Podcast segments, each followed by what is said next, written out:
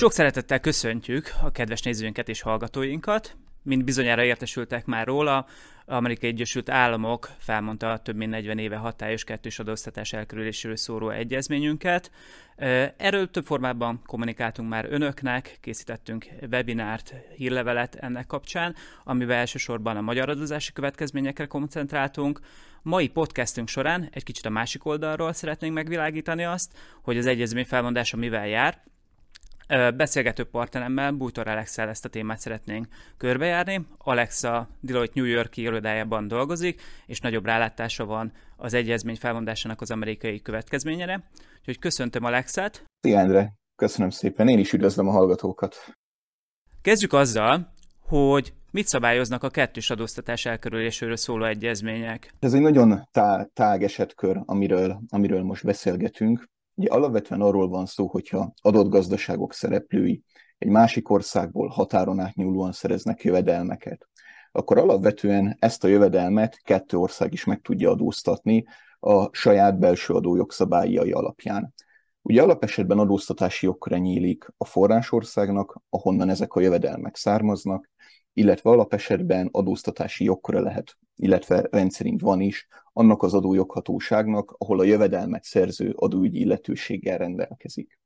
És a kettős adóztatást kizáró, vagy a kettős adóztatást elkerülő egyezmények, azok alapvetően arra szolgálnak, hogy ezt a kettős adóztatási szituációt ezt feloldják. Alapesetben a forrásországnak az adóztatási jogkörét korlátozzák, illetve rendelkezzenek arról, hogy a forrásországban megfizetett adót az adóügyi illetőség országában azt milyen módon lehet figyelembe venni, akár beszámítani, akár az adott jövedelmet mentesíteni, így elkerülendő kettős adóztatási szituációkat.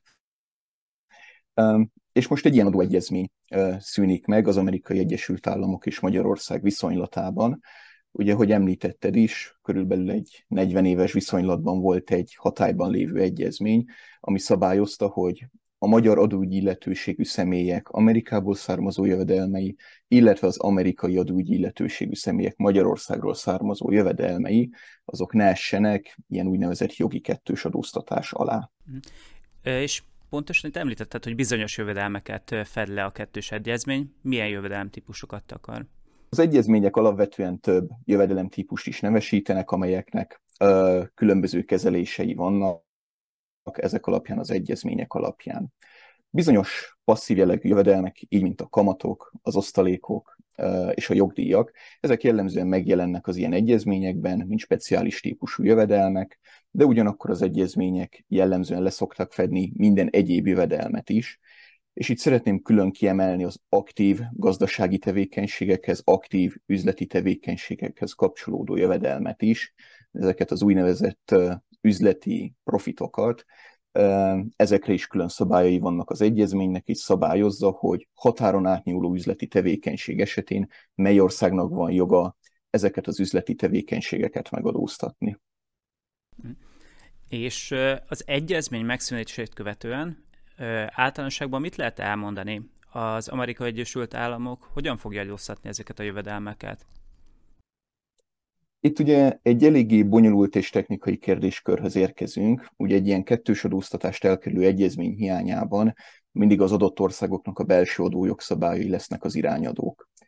Na most abban az esetben, hogyha egy magyar adóügyi illetőségű személy az Amerikai Egyesült Államokból szerez jövedelmet, és ennek a jövedelemnek az amerikai adókezelését vizsgáljuk, akkor sajnos elkerülhetetlenül meg kell valamilyen szinten ismerkednünk az amerikai adójogszabályokkal, amelyek sokszor a mi magyar szemléletünktől eltérő logikát alkalmaznak.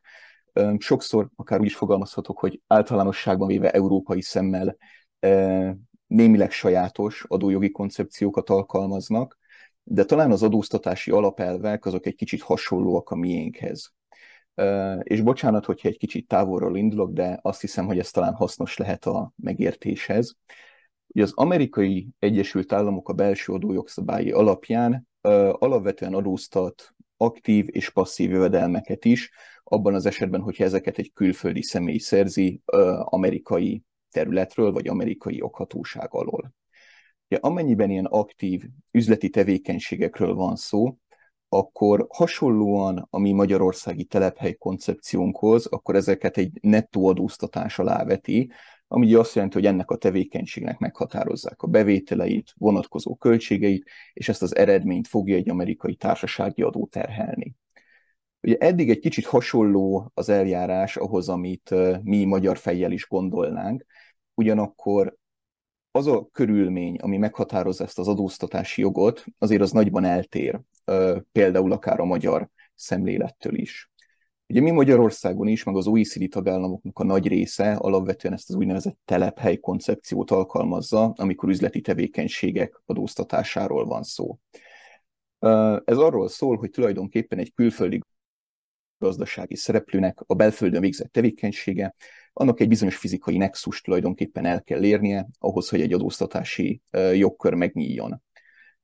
Az amerikai Egyesült Államokban is hasonló a helyzet, de ott nem telephelyről van szó, hanem egy úgy, úgynevezett effectively connected income-nak kell megkeletkezni, ami tulajdonképpen azt jelenti az amerikai adójog szerint, hogy ez a tevékenység olyan jövedelmet generál, ami tényleges amerikai üzleti tevékenységhez kötődik. Most eddig tulajdonképpen csak a szavak szintjén, illetve a megfogalmazásban ö, ö, hallatszott talán a különbség, de valójában itt azért lehetnek technikai tartalmi eltérések. Elképzelhető, hogy ugyanaz az üzleti tevékenység az mondjuk telephelyet nem keletkeztet, mondjuk, hogyha egy magyar személy végez az Amerikai Egyesült Államokban tevékenységet, de ugyanakkor egy ilyen amerikai üzleti tevékenységhez ténylegesen kötődő, úgynevezett effectively connected income-ot pedig megkeletkeztet.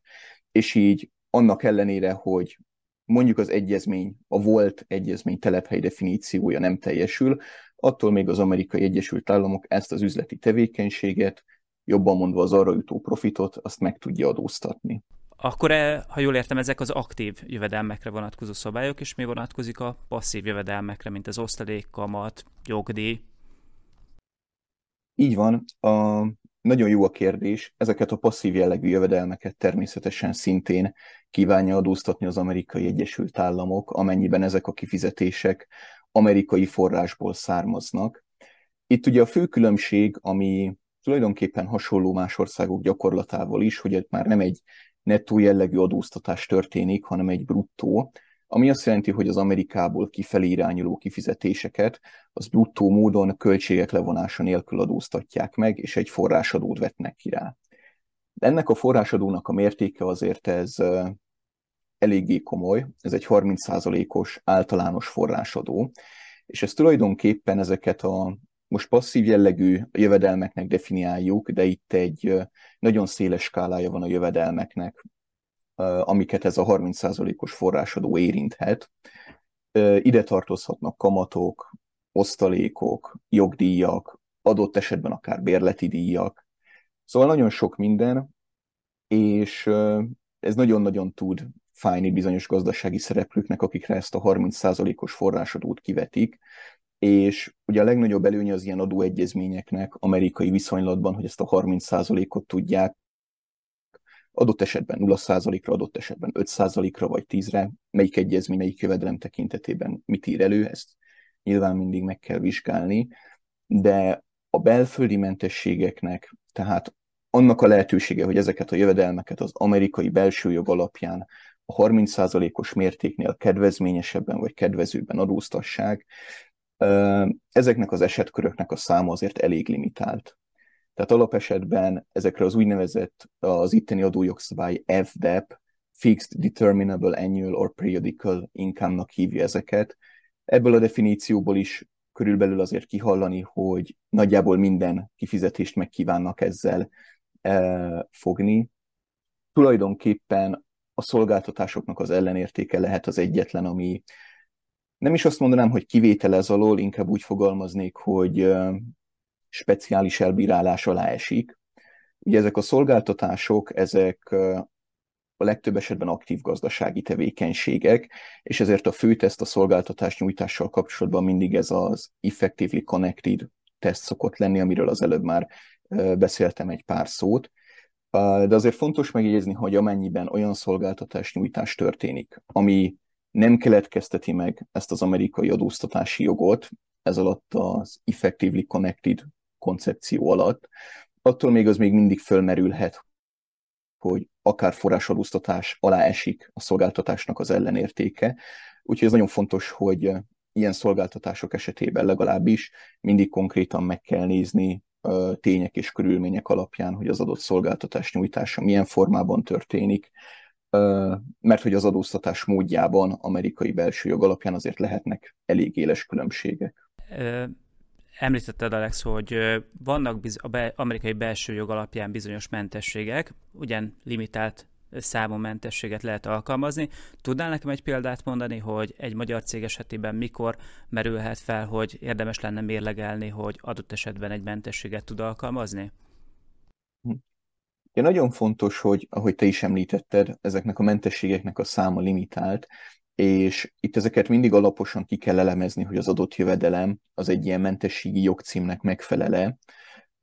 Itt ugye mindig figyelembe kell venni az adott kifizetés körülményeit, az adott jövedelemnek a jellegét, az alapul szolgáló befektetés vagy üzleti tevékenységnek a jellemzőit, de például talán egy jó példa lehet különböző portfólió befektetésekből származó hozamoknak a kedvezményes forrásadó kezelése, bizonyos kamatok eshetnek ilyen elbírálás alá, de itt tényleg szeretném hangsúlyozni, hogy itt nagyon speciális feltételek vannak, a szabályok sokszor nagyon összetudnak, összetettek, összetettek tudnak lenni ezzel kapcsolatban, úgyhogy itt mindig, mindig alapos, alapos előkészület szükséges egy ilyen, ilyen kifizetés forrásadó kezelése esetén. Köszönöm szépen, Alex, ez így világos. A passzív jövedelmek esetében a egy magyar cég életében milyen addicionális adminisztratív terhet jelent, ha ilyen jövedelemben részesül? Van valami specialitás, amire figyelni kell egy magyar cégnek ez esetben, hogyha ilyen jövedelmet szerez? Abszolút. Itt azért megkülönböztetném a két szituációt, amiben jelenleg élünk.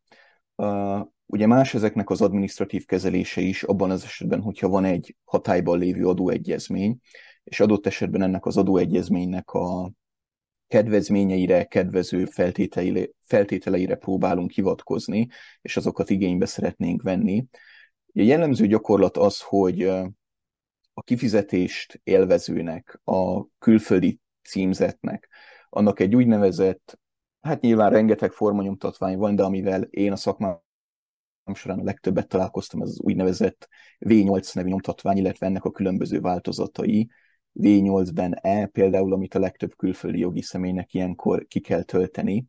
Ez jellemzően egy igazolás arról, hogy mi, ennek a, mi a jövedelem szerzőjének a státusza, amerikai adójog alapján ennek megfelelően hogyan kell az általa kapott jövedelmeket forrásadóztatás szempontjából elbírálni.